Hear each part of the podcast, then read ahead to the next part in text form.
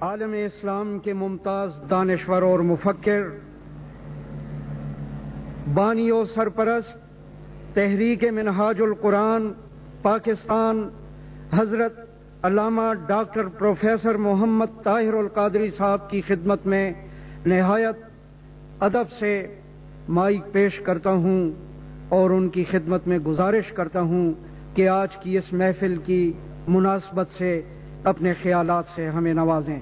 حضرت علامہ professor doctor Muhammad Tahir al-Qadri صاحب۔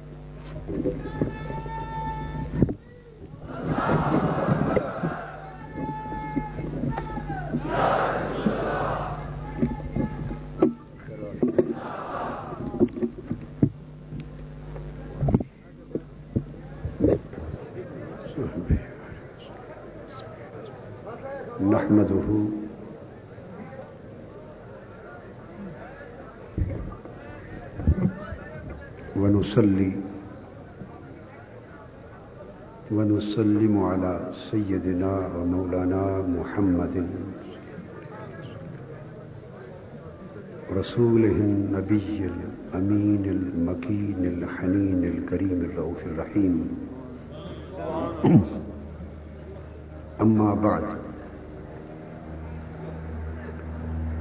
فأعوذ بالله من الشيطان الرجيم. بسم الله الرحمن الرحيم. كل نفس ذائقة الموت. صدق الله مولانا العظيم. بیٹھے خاموش رہیں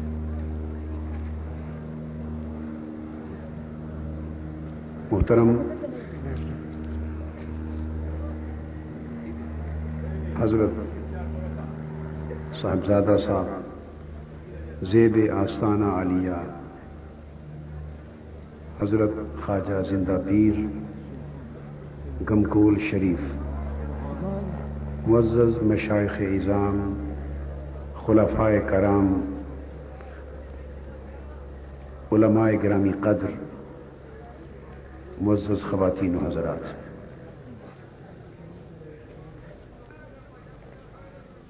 اللہ رب العزت کا شکر ہے جس نے ہمیں اس برکت اور سعادت والی مجلس میں جمع ہونے کی توفیق عطا فرمائی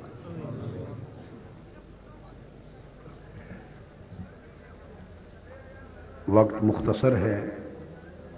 میں بلا تمہید چند ضروری باتیں اس موضوع کی مناسبت سے عرض کرنا چاہوں گا۔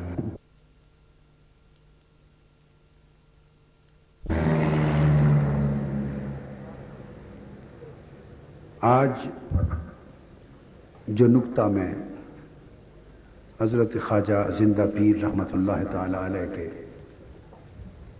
پہلے اور سے مبارک کے موقع پر سمجھانا چاہتا ہوں، وہ یہ ہے کہ موت کیا ہے اور عرس کیوں ہے؟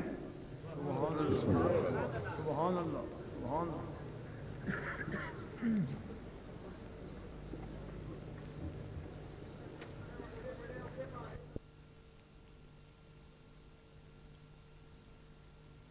موت کیا ہے اور عرس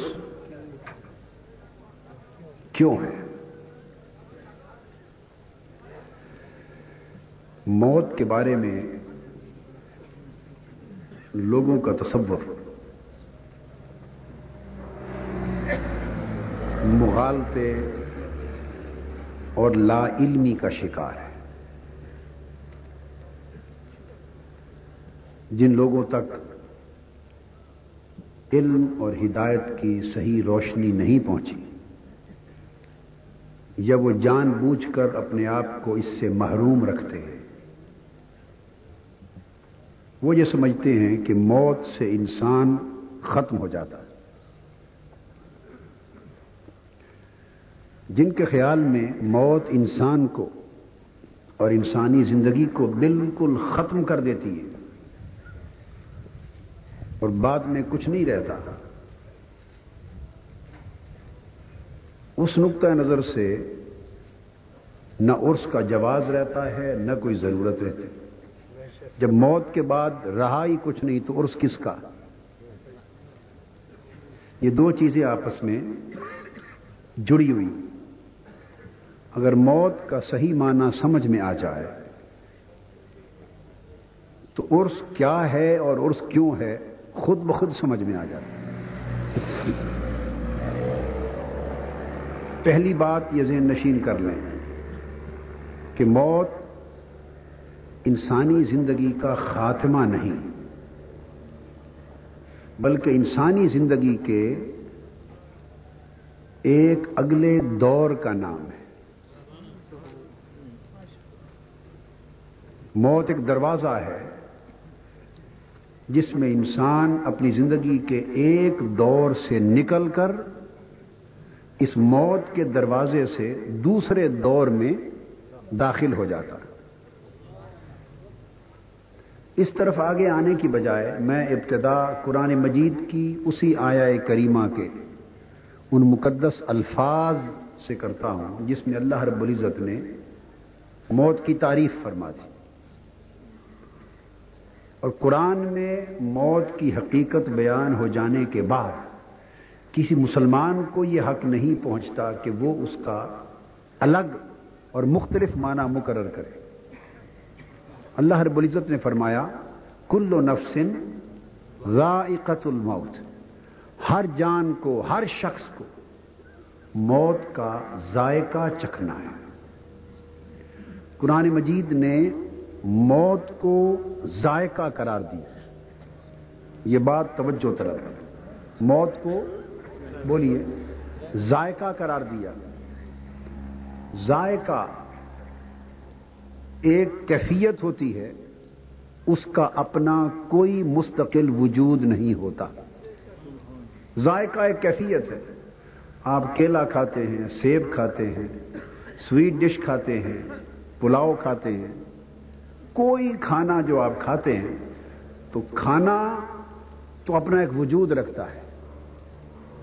مشروب پیتے ہیں، شربت پیتے ہیں، تو اس کا ایک اپنا وجود ہے۔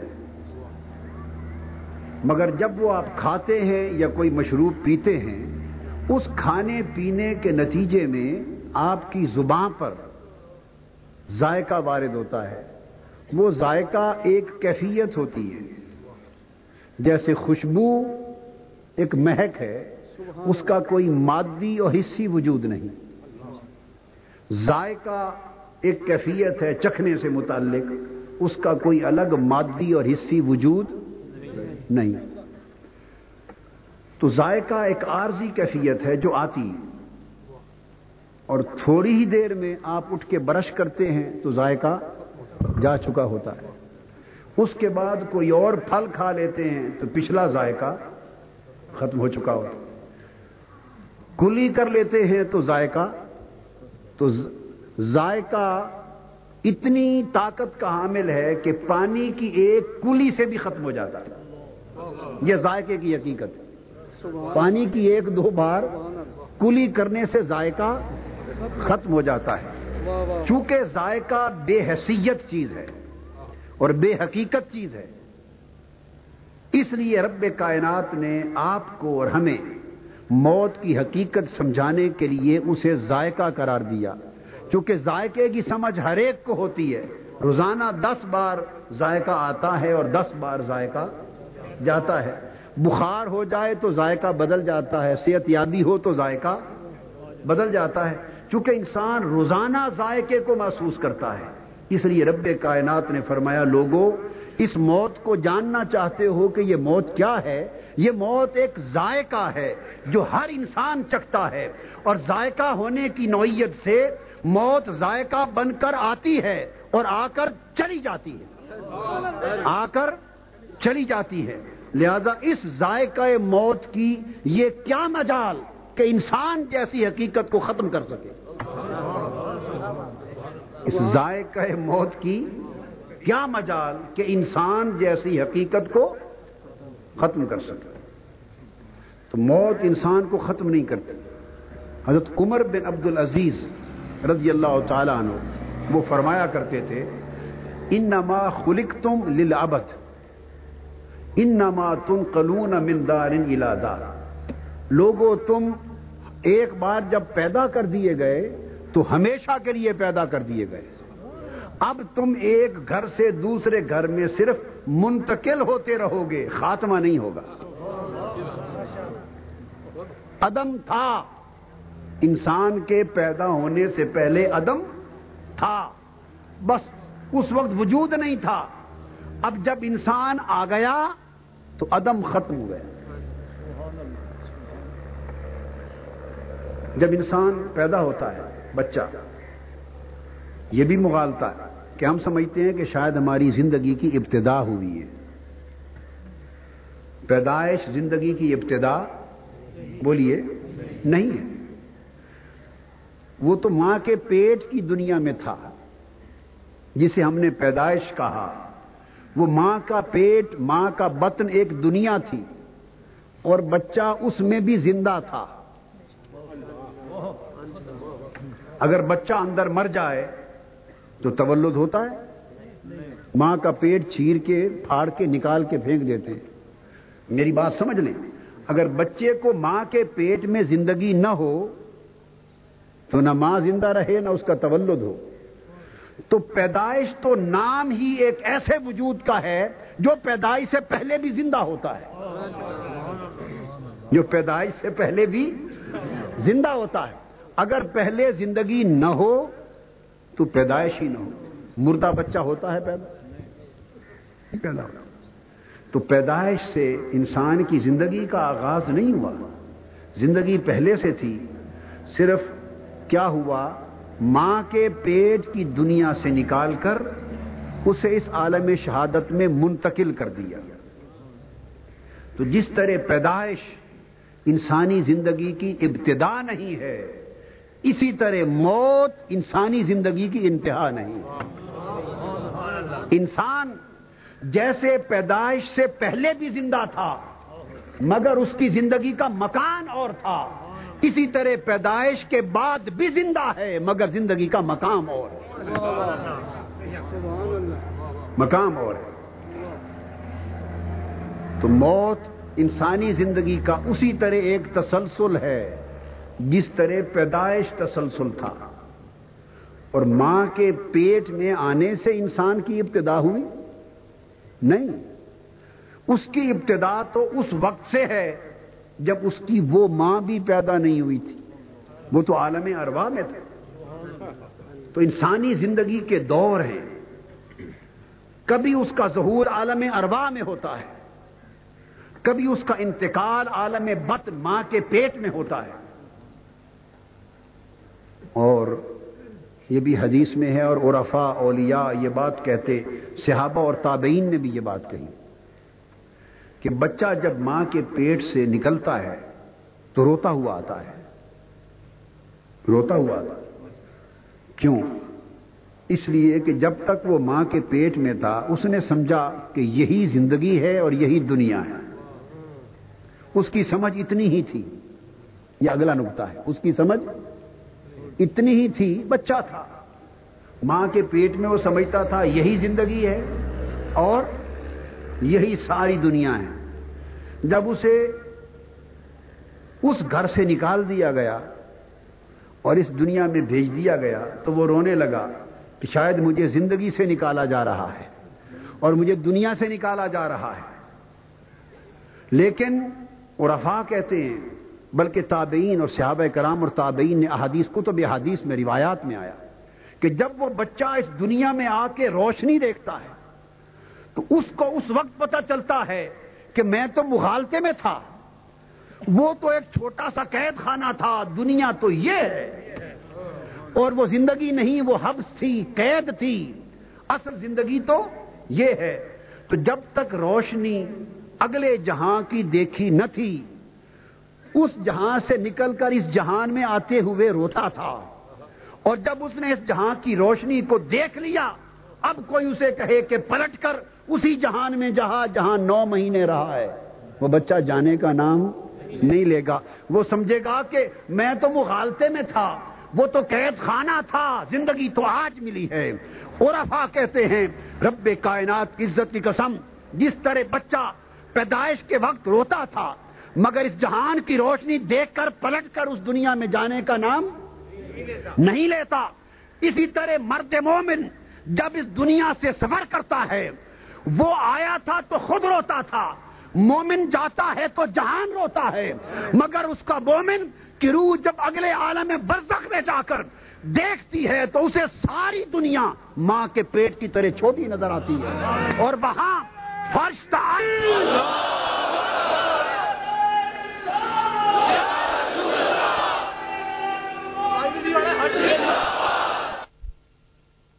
جب وہ اس دنیا سے موت کے دروازے سے گزر کر آگے جاتا ہے عالم برزخ میں، تو وہاں کی روشنی دیکھتا ہے۔ پردے حجابات اٹھا دیے جاتے ہیں۔ فرش سے عرش تک اور زمین سے جنت تک سارے عوالم کھول دیے جاتے ہیں۔ اور جب ان عوالم کی وسعتیں دیکھتا ہے، انوار و تجلیات انبیاء دیکھتا ہے، تجلیات ارواح اولیاء دیکھتا ہے، انوار ملائکہ دیکھتا ہے، اور جنت کی فضائیں دیکھتا ہے، اور خوشبوئیں، ہوائیں دیکھتا ہے، کوئی اسے کہہ دے، مرد مومن، آپ پلٹ کر پھر تمہیں پاکستان لے جائیں۔ وہ کہتا خدا کی قسم، جب تک وہاں تھا، خبر نہ تھی کہ زندگی کیا ہے۔ پتا چلا کہ دنیا تو یہ ہے، وہ قید خانہ تھا۔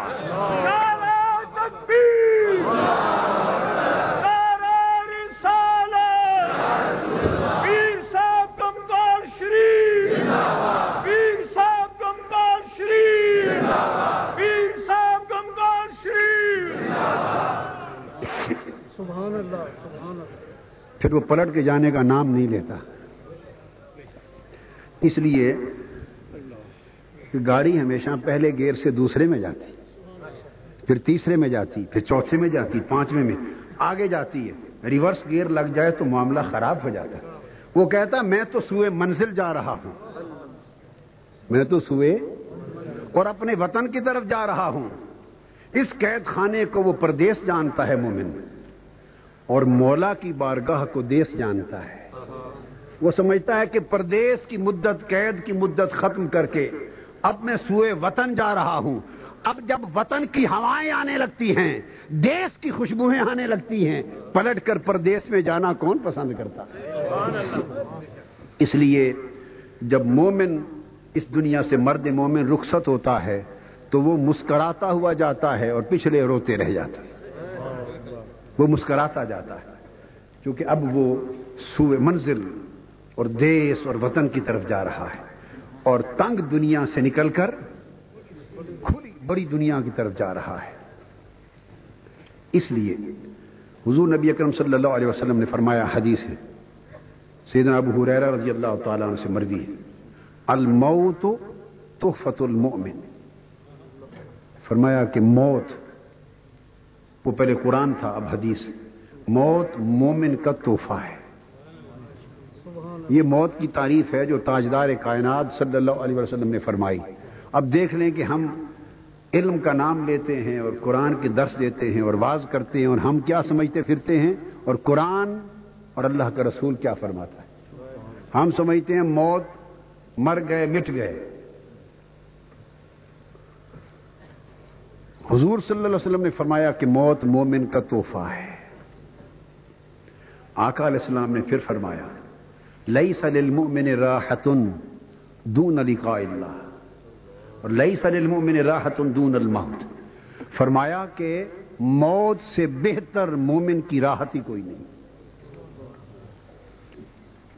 چونکہ موت کے ذریعے اسے اپنے محبوب کی ملاقات نصیب ہوتی ہے۔ لہذا ساری راحتیں موت کی راحت پہ قربان ہو جاتی۔ موت کے ذریعے اسے محبوب کی ملاقات نصیب ہوتی۔ سو ساری راحتیں قربان ہو جاتی۔ ہیں اب مومن کی موت کیسے واقع ہوتی؟ مومن کی موت کیسے واقع ہوتی؟ اللہ کے ولی کی، صالح کی، متقی کی، مومن کی موت کیا ہے؟ حدیث پاک میں۔ حضور نبی اکرم صلی اللہ علیہ وسلم نے فرمایا، یہ بات، یہ حدیث بڑی توجہ سے سننے، سمجھنے، یاد رکھنے والی۔ میرا خیال ہے کہ آپ میں سے اکثر نے اکثر نے زندگی میں نہیں سنی ہوگی۔ کسی نے سنی تو بڑی کم بڑی کم۔ یہ بات یاد رکھنے والی۔ موت کیسے واقع ہوتی؟ مرد مومن کی موت کا جب وقت آتا ہے، ہم جلوس کا بھی انکار کرتے ہیں نا۔ آج کے زمانے میں لوگ جلوس کا، بولیے، انکار کرتے۔ مومن کی روح بھی جلوس میں لے جائی جاتی۔ مومن کی روح، بولیے، جلوس کے ساتھ جاتی۔ حدیث پاک میں ہے، پانچ سو ملائکہ کا وفد۔ حضرت ملک الموت کی قیادت میں آتا ہے۔ یہ ولی کی روح ہے، کسی عام آدمی کی بات نہیں ہے۔ روح قبض کرنے کے لیے پانچ سو فرشتوں کا وفد آتا ہے۔ جلوس لے کر ملک الموت آتے ملائکہ پانچ سو نورانی سورج کی طرح چمکتے ہوئے چہروں کے ساتھ اس مومن کے سامنے بیٹھ جاتے اور ملک الموت مرد مومن کے پاس آ کر حدیث پاک میں ہے۔ معلوم ہے کیا کہتا ہے؟ عام آدمی کے پاس تو جائے گا، تو روح قبض کر لے گا۔ جا کر روح قبض کر لے گا۔ مگر مرد مومن، مرد ولی، مرد حق جو اللہ کا محبوب بن رہا ہے، جو اللہ کا دوست، اس کا مقرب اور اس کا پیارا ہے۔ جب اس کی روح قبض کرنے کے لیے آتا ہے، تو ملک الموت آ کر ان کو سلام کرتا ہے۔ اپنی طرف سے سلام کہہ کر، اس کے بعد میں حدیث کے الفاظ بیان کر رہا ہوں۔ پھر وہ کہتے ہیں، یا ولی اللہ اللہ یکر کا علیہ السلام، اللہ یکر علیہ السلام۔ اے اللہ کے دوست، اللہ کے ولی، اللہ نے آپ پر سلام بھیجا ہے۔ یا ولی اللہ کا لفظ کہتے ہیں، ملک الموت۔ اے اللہ کے ولی، اللہ کے دوست، اللہ یکر کا سلام اللہ آپ پر سلام بھیجتا اس نے سلام بھیجا اللہ کا ولی، اللہ کے سلام کا پھر صاف ظاہر ہے۔ تحفہ وصول کرتا اس سے بڑا تحفہ کہ جب رب کائنات سلام بھیجے، رب سلام بھیجے، اس سے بڑا تحفہ اور کیا ہو؟ اس کے بعد بڑے اکرام کے ساتھ اس کی روح قبض ہوتی۔ اور قبض ہو کر قبر میں نہیں لے جائی جاتی۔ یہ بات بڑی اہم ہے۔ قبض کر کے روح کو قبر میں نہیں لے جاتے۔ پانچ سو ملائکہ کے جلوس میں وہ روح تعظیم اور اکرام کے ساتھ آسمانوں کی طرف لے جائی جاتی۔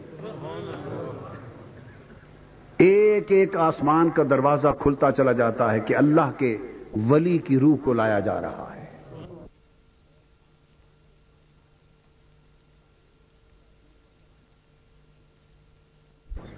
تو اس آسمانی کائنات میں ملائکہ ولی اللہ کی روح پر سلام بھیجتے بھیجتے، ایک سے دوسرے، تیسرے، ساتویں آسمان اور اس سے بھی مافوق ملائکہ اللہ کے ولی کی روح مبارک کو پہنچاتے۔ اللہ کی بارگاہ میں پیش کرتے۔ جب پیش کرتے ہیں تو عرض کرتے ہیں، باری تعالی، تیرے فلاں محبوب اور مقرب بندے اور تیرے ولی کی روح حاضر ہے۔ حکم ہوتا ہے کہ ملائکہ کو سجدے کرو۔ تمام ملائکہ اللہ کے حضور سجدہ ریز ہو جاتے ہیں۔ جب وہ سجدہ کر لیتے ہیں تو اللہ پاک ان کو فرماتا ہے، مروح بسجود اب سارے ملائکہ کو حکم ہوتا ہے، اب میرے ولی کو سجدہ کرواؤ۔ اب یہ مجھے سجدہ کرے۔ تو سارے ملائکہ تعظیم اور اکرام کے ساتھ اللہ کے ولی کی روح کو اللہ کے حضور سجدے کے لیے پیش کرتے مرد حق اللہ کی بارگاہ میں سجدہ ریز ہوتا ہے ملائکہ کے جرمٹ میں۔ اس پر اللہ پاک فرماتے ہیں۔ ملک الموت کو، میکائیل کو فرماتے ہیں۔ میکائیل کو بلایا جاتا ہے۔ یہ کچہری لگتی ہے۔ قبر کا معاملہ بھی نہیں آیا، وہ ہوتا رہے گا۔ کچہری لگتی ہے۔ میکائیل کو بلایا جاتا ہے۔ حکم ہوتا ہے، میکائیل، میرے اس ولی کا نام مقربین میں علیین میں لکھ لے۔ اور قیامت کے دن پھر میں اس کے بارے میں تجھ سے بات کروں گا۔ اس کا نام درج ہو جاتا ہے مقربین کی فہرست میں۔ جب درج ہوتا ہے تو حکم ہوتا ہے، اب اس روح کو واپس زمین کی طرف لے جاؤ۔ فتواد اور روح فی جسد ہی یہ سنن ابی داؤد کی حدیث، مسند امام محمد بن حنبل کی حدیث سیاحت خطہ کی حدیث۔ حکم آقا علیہ السلام نے فرمایا فتواد اور روح فی جسد رب کی بارگاہ میں اس مرد ولی کی روح کو سجدہ کروا کر، ملائکہ کے جرمٹ میں حکم ہوتا ہے کہ اب اسے واپس دنیا میں لے جاؤ اور اس روح کو پلٹ کر اسی مقدس جسم میں رکھ دو، میرے ولی کے جسم میں جہاں سے نکال کے لائے۔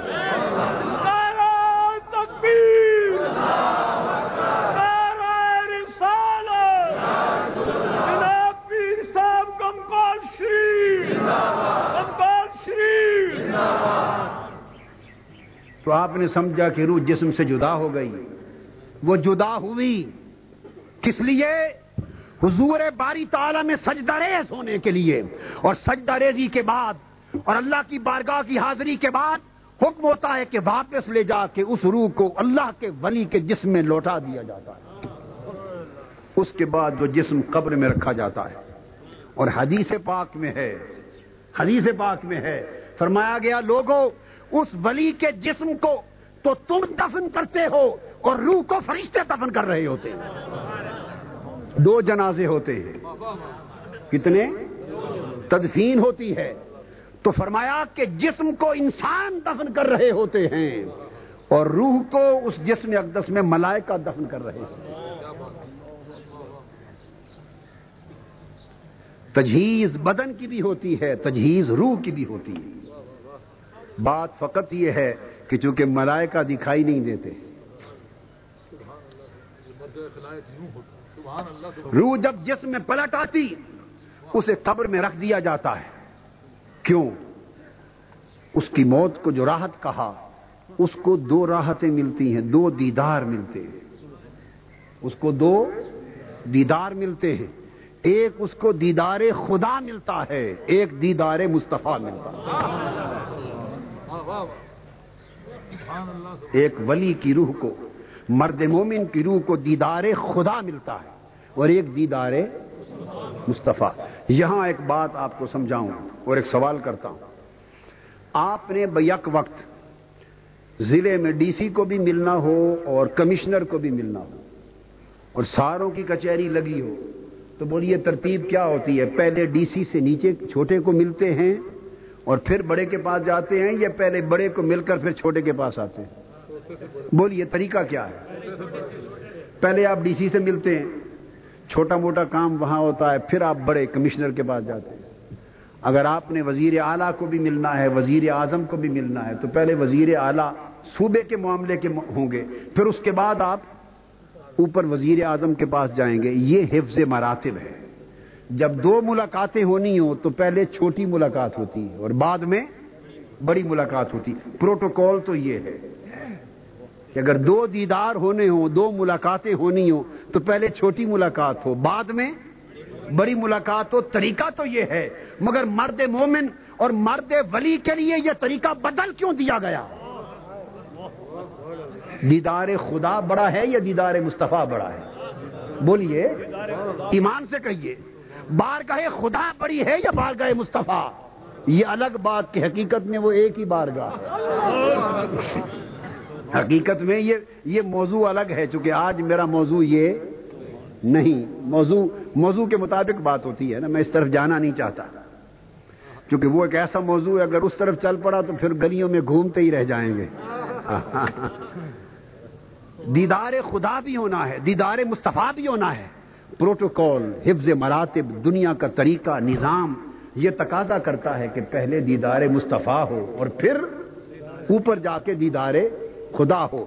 مگر مرد مومن کے لیے حکم ہوتا ہے کہ اس روح کو سیدھا قبر میں مت لے جاؤ۔ اسے میرے مصطفیٰ کا دیدار نصیب ہونا ہے۔ پہلے میرے پاس لاؤ۔ دیدار خدا ہو، پھر دیدار مصطفیٰ ہو۔ باری تعالیٰ ایسا کیوں؟ پہلے تیرے پاس، پھر تیرے حبیب کا دیدار ایسے کیوں؟ فرمایا اس لیے کہ کوئی پہلے میرے پاس آئے یا بعد میں میرے پاس آئے، میری بڑائی اور کبریائی میں تو فرق آ نہیں سکتا۔ جسے ادب سکھانا ہے، جیسے پہلے کعبے میں بلاتا ہوں، اپنے گھر کا طواف کراتا ہوں، تاکہ گناہ دھل جائیں، روح پاک ہو جائے گریا زاری کے آنسو گرے پاک صاف ستھرا ہو جائے اور جب ستھرا اور حکم ہوتا ہے کہ کعبے کے بعد اب میرے مصطفیٰ کے پاس جاؤ تاکہ تمہیں دیدار کا ادب آ جائے۔ میری بارگاہ میں لاؤ تاکہ سجدہ کرے۔ کوئی آلودگی گناہ کی سغائر کی چھوٹی موٹی رہ گئی تھی تو میری بارگاہ کی حاضری سے دھل جائے اجڑا ہو جائے۔ اور جب روشن اور منور ہو تب قبر میں نہ جاؤ تاکہ مصطفیٰ کے دیدار کے قابل ہو۔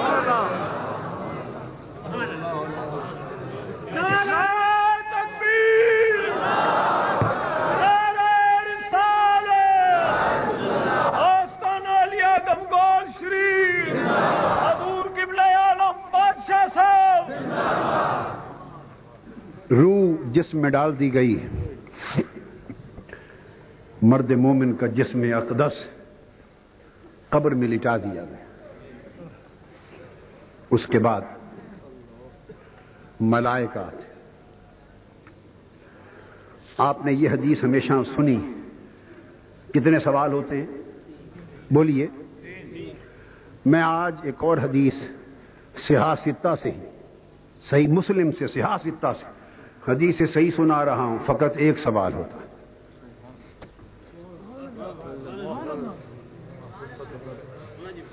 ایک سوال ہوتا۔ تین سوالات بھی حق ہیں، چونکہ حدیث مبارکہ حدیث صحیحہ، متفق علیہ حدیث اس کی تفصیل بعد میں دوں گا کہ دونوں میں پھر ربط کیا ہوا۔ وہ بعد میں سمجھاتا ہوں۔ تین سوالوں کی حدیث تو سنی نا، آج ایک سوال والی حدیث سن لو۔ یہ بھی سیاستہ میں حدیث صحیح مسلم میں ایک ہی سوال ہوتا ہے۔ جب مومن لٹا دیا جاتا ہے اور جب سوالات کی باری آتی ہے تو وہاں مومن، غیر مومن سب سوالات کے لیے برابر ہو جاتے متقی اور فاسق بھی برابر ہو جاتے مومن اور کافر بھی برابر ہو جاتے ایک ہی سوال ہوتا ہے اس حدیث پاک کی روح سے۔ اور پوچھا جاتا ہے، بتا، اس ہستی کے بارے میں تیرا عقیدہ کیا تھا؟ ایک ہی سوال۔ اور ایک روایت میں حدیث میں ہے، وہ پوچھتا ہے، من؟ کس کے بارے میں پوچھ رہے ہو؟ ملائکہ جواب میں کہتے ہیں، محمد صلی اللہ علیہ وسلم. ما کنت تقول فی یک حاضر رجل محمد صلی اللہ علیہ وسلم. اس ہستی محمد مصطفیٰ کے بارے میں تو کیا کہا کرتا تھا؟ اور تیرا عقیدہ کیا تھا؟ ایک ہی سوال ہوتا اب وہ دوسری حدیث بھی لے لیتے ہیں، جس میں تین سوال ہوتے ہیں۔ پھر دونوں کو ملا کے تطبیق کر دوں گا۔ اس حدیث کے مطابق تین سوال ہوتے پہلا سوال، وہ معروف ہے۔ پوچھا، مر ربوں کا تیرا رب کون ہے؟ یہ بات توجہ طلب ہے۔ جواب آ گیا۔ تب بھی دوسرا سوال ہوگا۔ جواب نہ آیا، تب بھی یعنی مر ربوں کا تیرا رب کون ہے؟ اس نے بتا دیا، اللہ ربی، میرا رب اللہ ہے۔ بس اس بتا دینے پر، رب کو پہچان لینے پر حساب کتاب ختم نہیں ہوتا۔ امتحان ختم نہیں ہوتا۔ امتحان ختم؟ پھر اگلا سوال پوچھا جاتا ہے۔ جو بتا دے، رب پہچان لے، اس سے بھی پوچھتے ہیں۔ جو نہ پہچان سکے، اس سے بھی۔ دوسرا سوال، تیرا دین کیا ہے؟ جو بتا دے، میرا دین اسلام ہے۔ اس کا حساب کتاب ختم نہیں ہوتا۔ اور جو کہے پتہ نہیں کیا ہے، اس سے بھی ختم۔ دونوں سے آگے تیسرا سوال ہوتا ہے۔ اب دونوں کی تطبیق کر رہا ہوں۔ اگر فیصلہ کن سوال؟ پہلا ہوتا کہ تیرا رب کون ہے۔ اگر یہ سوال حتمی، قطعی اور فیصلہ کن ہوتا، جس کو کمپلسری کوشچن کہتے ہیں۔ پرچہ دیتے ہیں نا، جب آپ پرچہ تو آپ لکھتے ہیں دس میں سے کوئی سے پانچ یا چھ سوال کریں۔ اوپر لکھا ہوا ہوتا ہے۔ مگر ایک لکھا ہوتا ہے کہ اس میں سے فلاں سوال لازمی ہے۔ یعنی چھ سوال کرنے ہیں، اگر پانچ کے جواب دے بھی دیے اور اس ایک لازمی سوال کا جواب نہ دیا تو فیل ہو گئے۔ ایک سوال لازمی کر دیا جاتا ہے۔ یہ پرچہ جو قبر کے امتحان میں آتا ہے، اس میں تین سوال پوچھے جاتے ہیں۔ مگر حکم ہوتا ہے کہ آخری سوال لازمی ہے۔ پہلے دو کا جواب دے بھی دو کہ رب اللہ ہے، دین اسلام ہے، مگر مصطفیٰ کی پہچان نہ کر سکو تو فیل کر دیے جاتے۔ ہیں اور اگر پہلے دو سوالوں میں کمزوری بھی رہنے والی ہو اور تیسرے کا جواب صحیح دے تو اسے پاس کر دیا جاتا ہے تیسرا سوال ہوتا ہے، بتا، اس ہستی کے بارے میں تیرا عقیدہ کیا ہے؟ اگر وہ کہہ لے کہ ہاں یہ محمد رسول اللہ ہے آقا دو جہاں ہیں، پہچان لے۔ اس پر ملائکہ کا حکم ہوتا ہے، بس، پرچہ ختم۔ امتحان ختم۔ تو گویا رب کی پہچان بھی پہچان مصطفیٰ میں ہے، اور دین اسلام کی پہچان بھی پہچان مصطفیٰ میں ہے۔ جسے معرفت مصطفیٰ ہو گئی، جسے پہچان مصطفیٰ ہو گئی، اسے رب اور اسلام کی پہچان خود بخود نصیب ہو گئی اور جو عمر بھر فقط رب کی پہچان میں پھرتا رہا، یا صرف اسلام اور دین کی پہچان کرتا رہا، اور اس نے کملی والے کی پہچان نہ کی، اس کی پہچان بھی گئی اور ایمان بھی گیا۔ وہ پہچان قبول ہوگی۔ جو پہچان اسے معرفت مصطفیٰ تک پہنچا دے، اسے قربت مصطفیٰ تک پہنچا دے، اسے غلامی مصطفیٰ تک پہنچا دے، ساری پہچانیں مصطفیٰ کی پہچان میں ضم ہو جاتی جب آقا کو پہچان لیتا ہے، تو حدیث پاک میں ہے، صحیح بخاری، مسلم، ہر جگہ ہے۔ اس کو دو نظارے کرائے جاتے ہیں۔ ایک طرف جنت کا باغ کھول دیا جاتا ہے، ایک طرف دوزخ کا باغ کھول دیا جاتا ہے۔ دوزخ کی آگ کھول دی جاتی۔ دونوں چیزیں دیکھتا ہے، جنت بھی، دوزخ بھی۔ ملائکہ کہتے ہیں، مصطفیٰ کو پہچان لینے والے صلی اللہ علیہ وسلم۔ اگر تو حضور کو پہچان نہ سکتا، نہ پہچان سکتا، تو تیرا ٹھکانہ یہ دوزخ تھا۔ یہ ٹھکانہ دوزخ تھا، دیکھ لے۔ حدیث کے الفاظ ہیں اب اللہ۔ تیرے مقام کو اللہ نے بدل دیا۔ پہچان مصطفیٰ کی خاطر۔ اور تیری دو زخ جنت میں بدل گئی اور جو نہیں پہچان سکتا حضور کو، اسے حکم ہوتا ہے، اگر تو مصطفیٰ کو پہچان لیتا، تو تیرا ٹھکانہ یہ جنت ہوتا۔ تو حضور کو نہ پہچان سکنے کی خاطر تیری جنت دو میں بدل دی گئی مرد مومن، جب پہچان کرتا ہے، اس کو پھر جنت کے باغ اس پر کھول دیے جاتے۔ انوار کا نزول ہوتا ہے۔ قبر کو اب قبر نہیں رہتی جس میں آپ چھوڑ کے آئے تھے۔ وہ وسیع کر دی جاتی ہے۔ اس پر اللہ رب العزت کی نعمتوں کا نزول ہوتا ہے، اکرام ہوتا ہے۔ اس وقت وہ اللہ کا ولی کہتا ہے، اسے مبارکباد دی جاتی ہے۔ مبارکباد، وہ کہتا ہے، مجھے اب چھوڑ دو۔ میں جا کر اپنی کامیابی کی خوشخبری گھر والوں کو بتا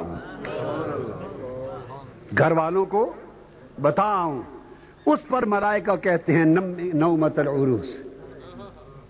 فرماتے ہیں نہیں، اب موت سے عرس تک۔ موت سے عرس تک۔ ملائکہ کہتے ہیں کہ نہیں، ابھی نہیں۔ اب یہاں لیٹ جا۔ یہاں سو جا۔ اور ایسی نیند سو جیسے پہلی رات کی دلہن سوتی ہے۔ ایسی نیند سو جو پہلی رات کی دلہن سوتی ہے۔ اب تجھے سوائے تیرے محبوب کے اور کوئی اٹھا نہیں سکتا۔ پہلی رات کی دلہن شادی نم کا نو متل عروس شادی کی رات، پہلی شادی کی رات کی دلہن والی نیند سو جا۔ دو نقطے توجہ طلب ہیں۔ عروس کا لفظ، عروس کہتے ہیں شادی کو۔ عروس کہتے ہیں شادی کو۔ سوال پیدا ہوا کہ یہ تو لوگ مر گئے معذ اللہ۔ ان کا عرص کیوں؟ ہاں جو مر گئے ان کا عرس نہیں ہوتا۔ یہ بات ہم مانتے ہیں۔ جو مر گئے، ان کا عرس نہیں ہوتا کہ ان کا عرس ہوئے کیوں؟ وہ تو مر گئے، عرس کیوں؟ اور جن کا عرس ہوتا ہے، وہ مرے نہیں۔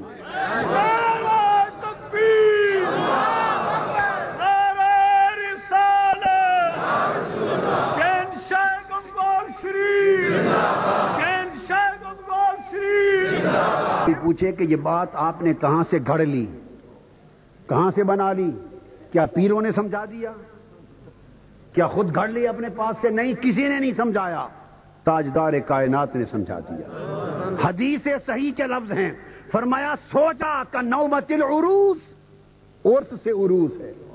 جیسے شادی کی رات دلہن سوتی ہے، ایسا سو جا تو عرس، چونکہ اس رات ولی کی وفات پر جو پہلی رات قبر کی آتی ہے، حدیث مصطفیٰ کے مطابق وہ رات اس کی شادی کی رات ہوتی وہ رات اس کی حقیقی شادی کی رات ہوتی ہے۔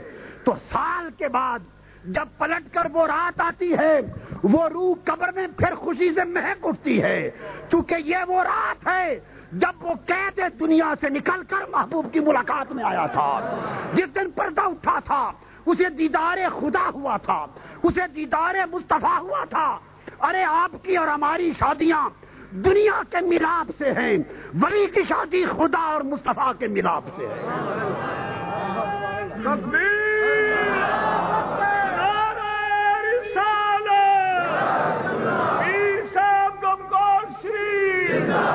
چونکہ اس رات کو فرما دیا، یہ شادی کی رات ہے۔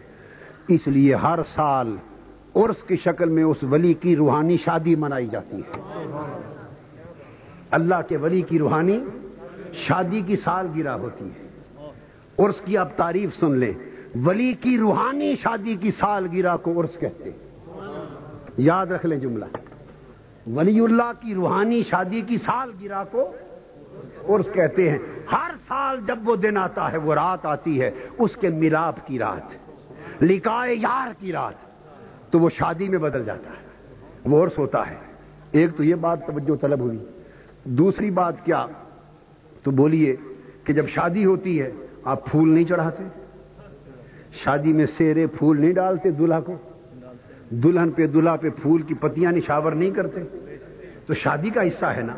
تو کوئی پوچھے کہ اس ولی کی قبر پہ پھول کیوں ڈالتے ہو؟ پتیاں کیوں نشاور کرتے ہو؟ اسے کہیں کہ یہ اس ولی کی شادی کی رات ہے، ہم تو شادی کی پتیاں نشاور کر رہے ہیں۔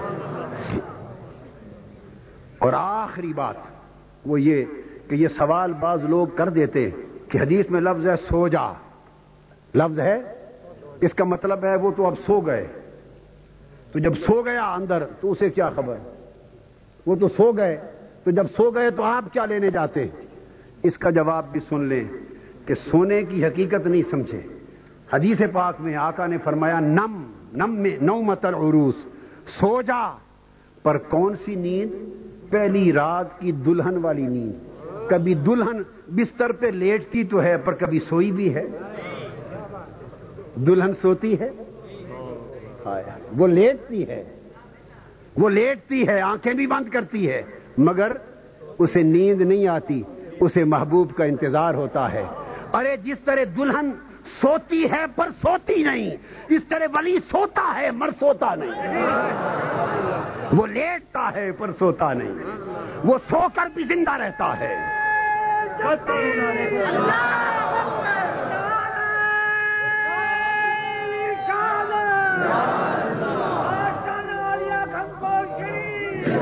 وہ وفات پا کر بھی زندہ رہتا ہے۔ وہ سو کر بھی جاگتا رہتا ہے۔ وہ لیٹ کر بھی تکتا رہتا ہے۔ اس لیے آقا علیہ السلام نے فرمایا، احادیث سے کتابیں بھری پڑی ہیں کہ جن کو وہ دنیا میں پہچانتا تھا، وہ جب اس کی قبر پہ سلام کرنے آتے ہیں تو ان کو پہچانتا بھی ہے، سلام کا جواب بھی دیتا ہے اور اسی طرح خوش بھی ہوتا ہے جیسے زندگی میں ملنے آتے تھے۔ اس لیے کہ تن کلون امندار ان الادار وہ ختم تو ہوا نہیں، وہ تو ایک جگہ سے دوسری جگہ منتقل ہو گیا۔ ہے اور وہاں منتقل ہو گیا۔ یہ اس کے عمل کی محنت کی دنیا تھی۔ اب جزا کی پھل پانے کی دنیا ہے۔ یہاں وہ بوتا رہا، اب وہاں کاٹ رہا ہے۔ یہاں اس نے ہل چلائے، بیج بوئے، پانی دیے۔ محنتیں کی، مشقتیں کی، یا اس نے محنت کی، اب وہ اس محنت کے پھل کاٹ رہا ہے۔ رب کی رضا کی شکل میں، قربت الہ کی شکل میں، دیدار مصطفیٰ کی شکل میں، اللہ کی نعمتوں کی شکل میں۔ اور پھر لمحہ بلمحہ اپنے متوسرین کی خوشیوں پہ خوش ہوتا ہے۔ ان کے غموں پہ غم زدہ ہوتا ہے۔ دعائیں کرتا ہے، اللہ کے حضور شفاعتیں کرتا ہے۔ یہ وجہ ہے کہ مرد ولی کی قبر بھی زندہ ہوتی ہے۔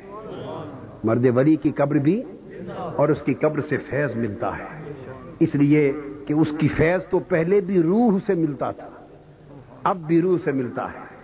اور روح اس کی ابد العباد تک اس کو زندہ اور سلامت رکھتی ہے۔ اور اللہ رب العزت نے یہ جو سلسلے آقا علیہ السلام کی امت میں قائم کیے، یہ چراغ ہیں۔ یہ گفتگو ختم کر رہا ہوں۔ یہ ایک مثال دے کر یہ سلسلے جو قائم کیے اس لیے تاکہ قیامت تک آپ اپنی صلاحیت اور استعداد کے مطابق فیض مصطفیٰ کو پا سکیں۔ میں اس کی مثال ایک دنیاوی دیتا ہوں تاکہ آپ بات کو سمجھ جائیں۔ آپ نے اپنا گھر بنایا اور آپ نے چاہا کہ بجلی کا کنیکشن لے لوں۔ بجلی کا کنیکشن لے لوں۔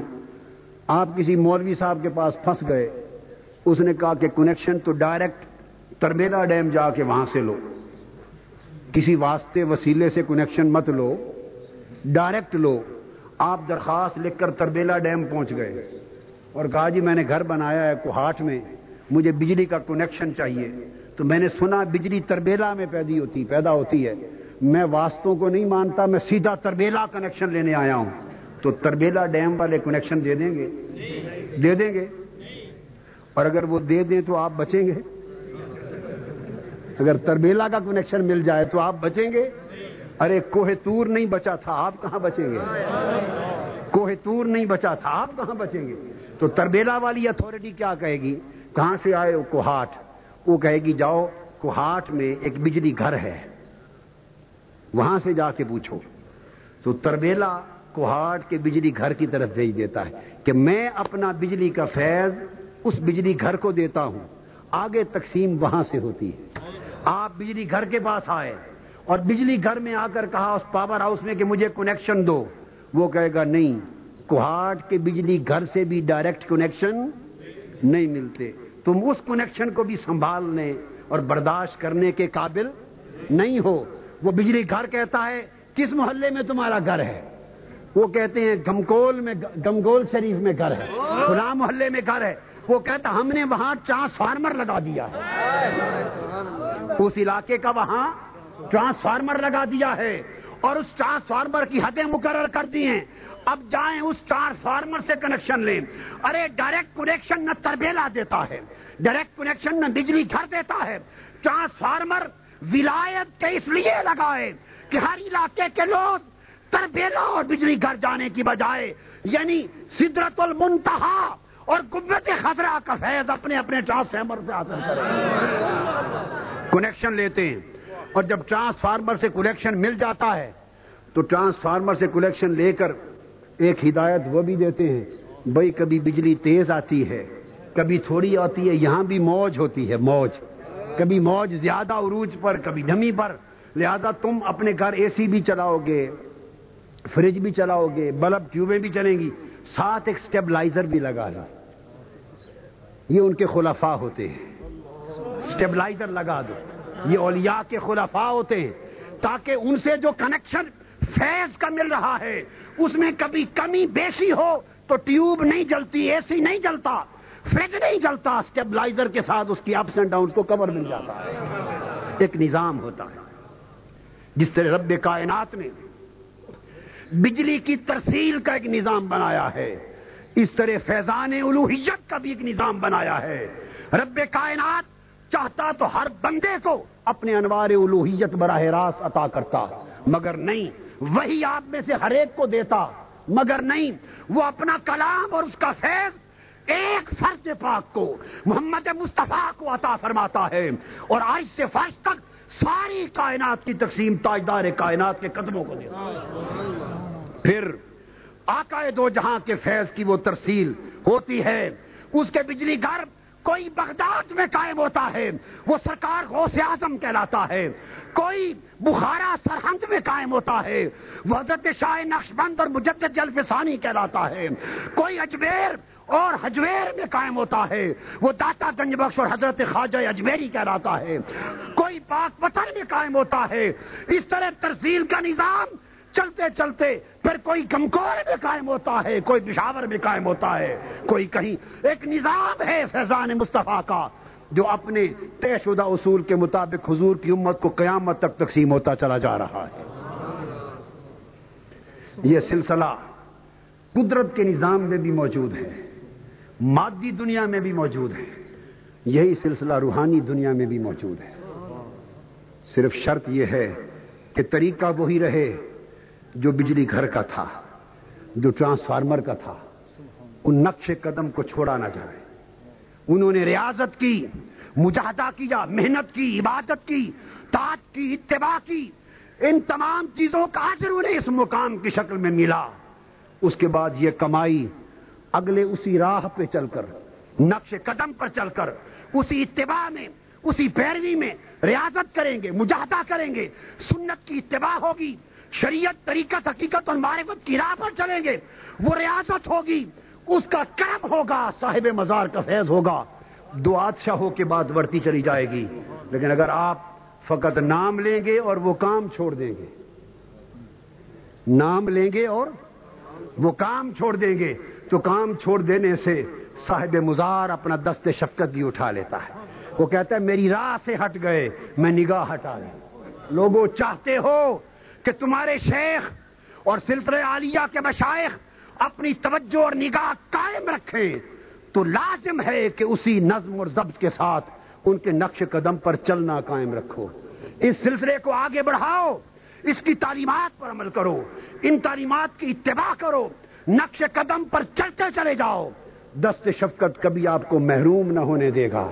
اگر آپ اس راہ سے، تعلیمات سے ہٹ جائیں، دنیا پرستی میں پڑ جائیں مال کمانے میں پڑ جائیں، تکبر غرور میں پڑ جائیں، ایک عجیب نشے میں پڑ جائیں، تو نتیجہ کیا ہوگا کہ اس کا کرم بھی جائے گا، شیخ کا دست شفقت بھی جائے گا۔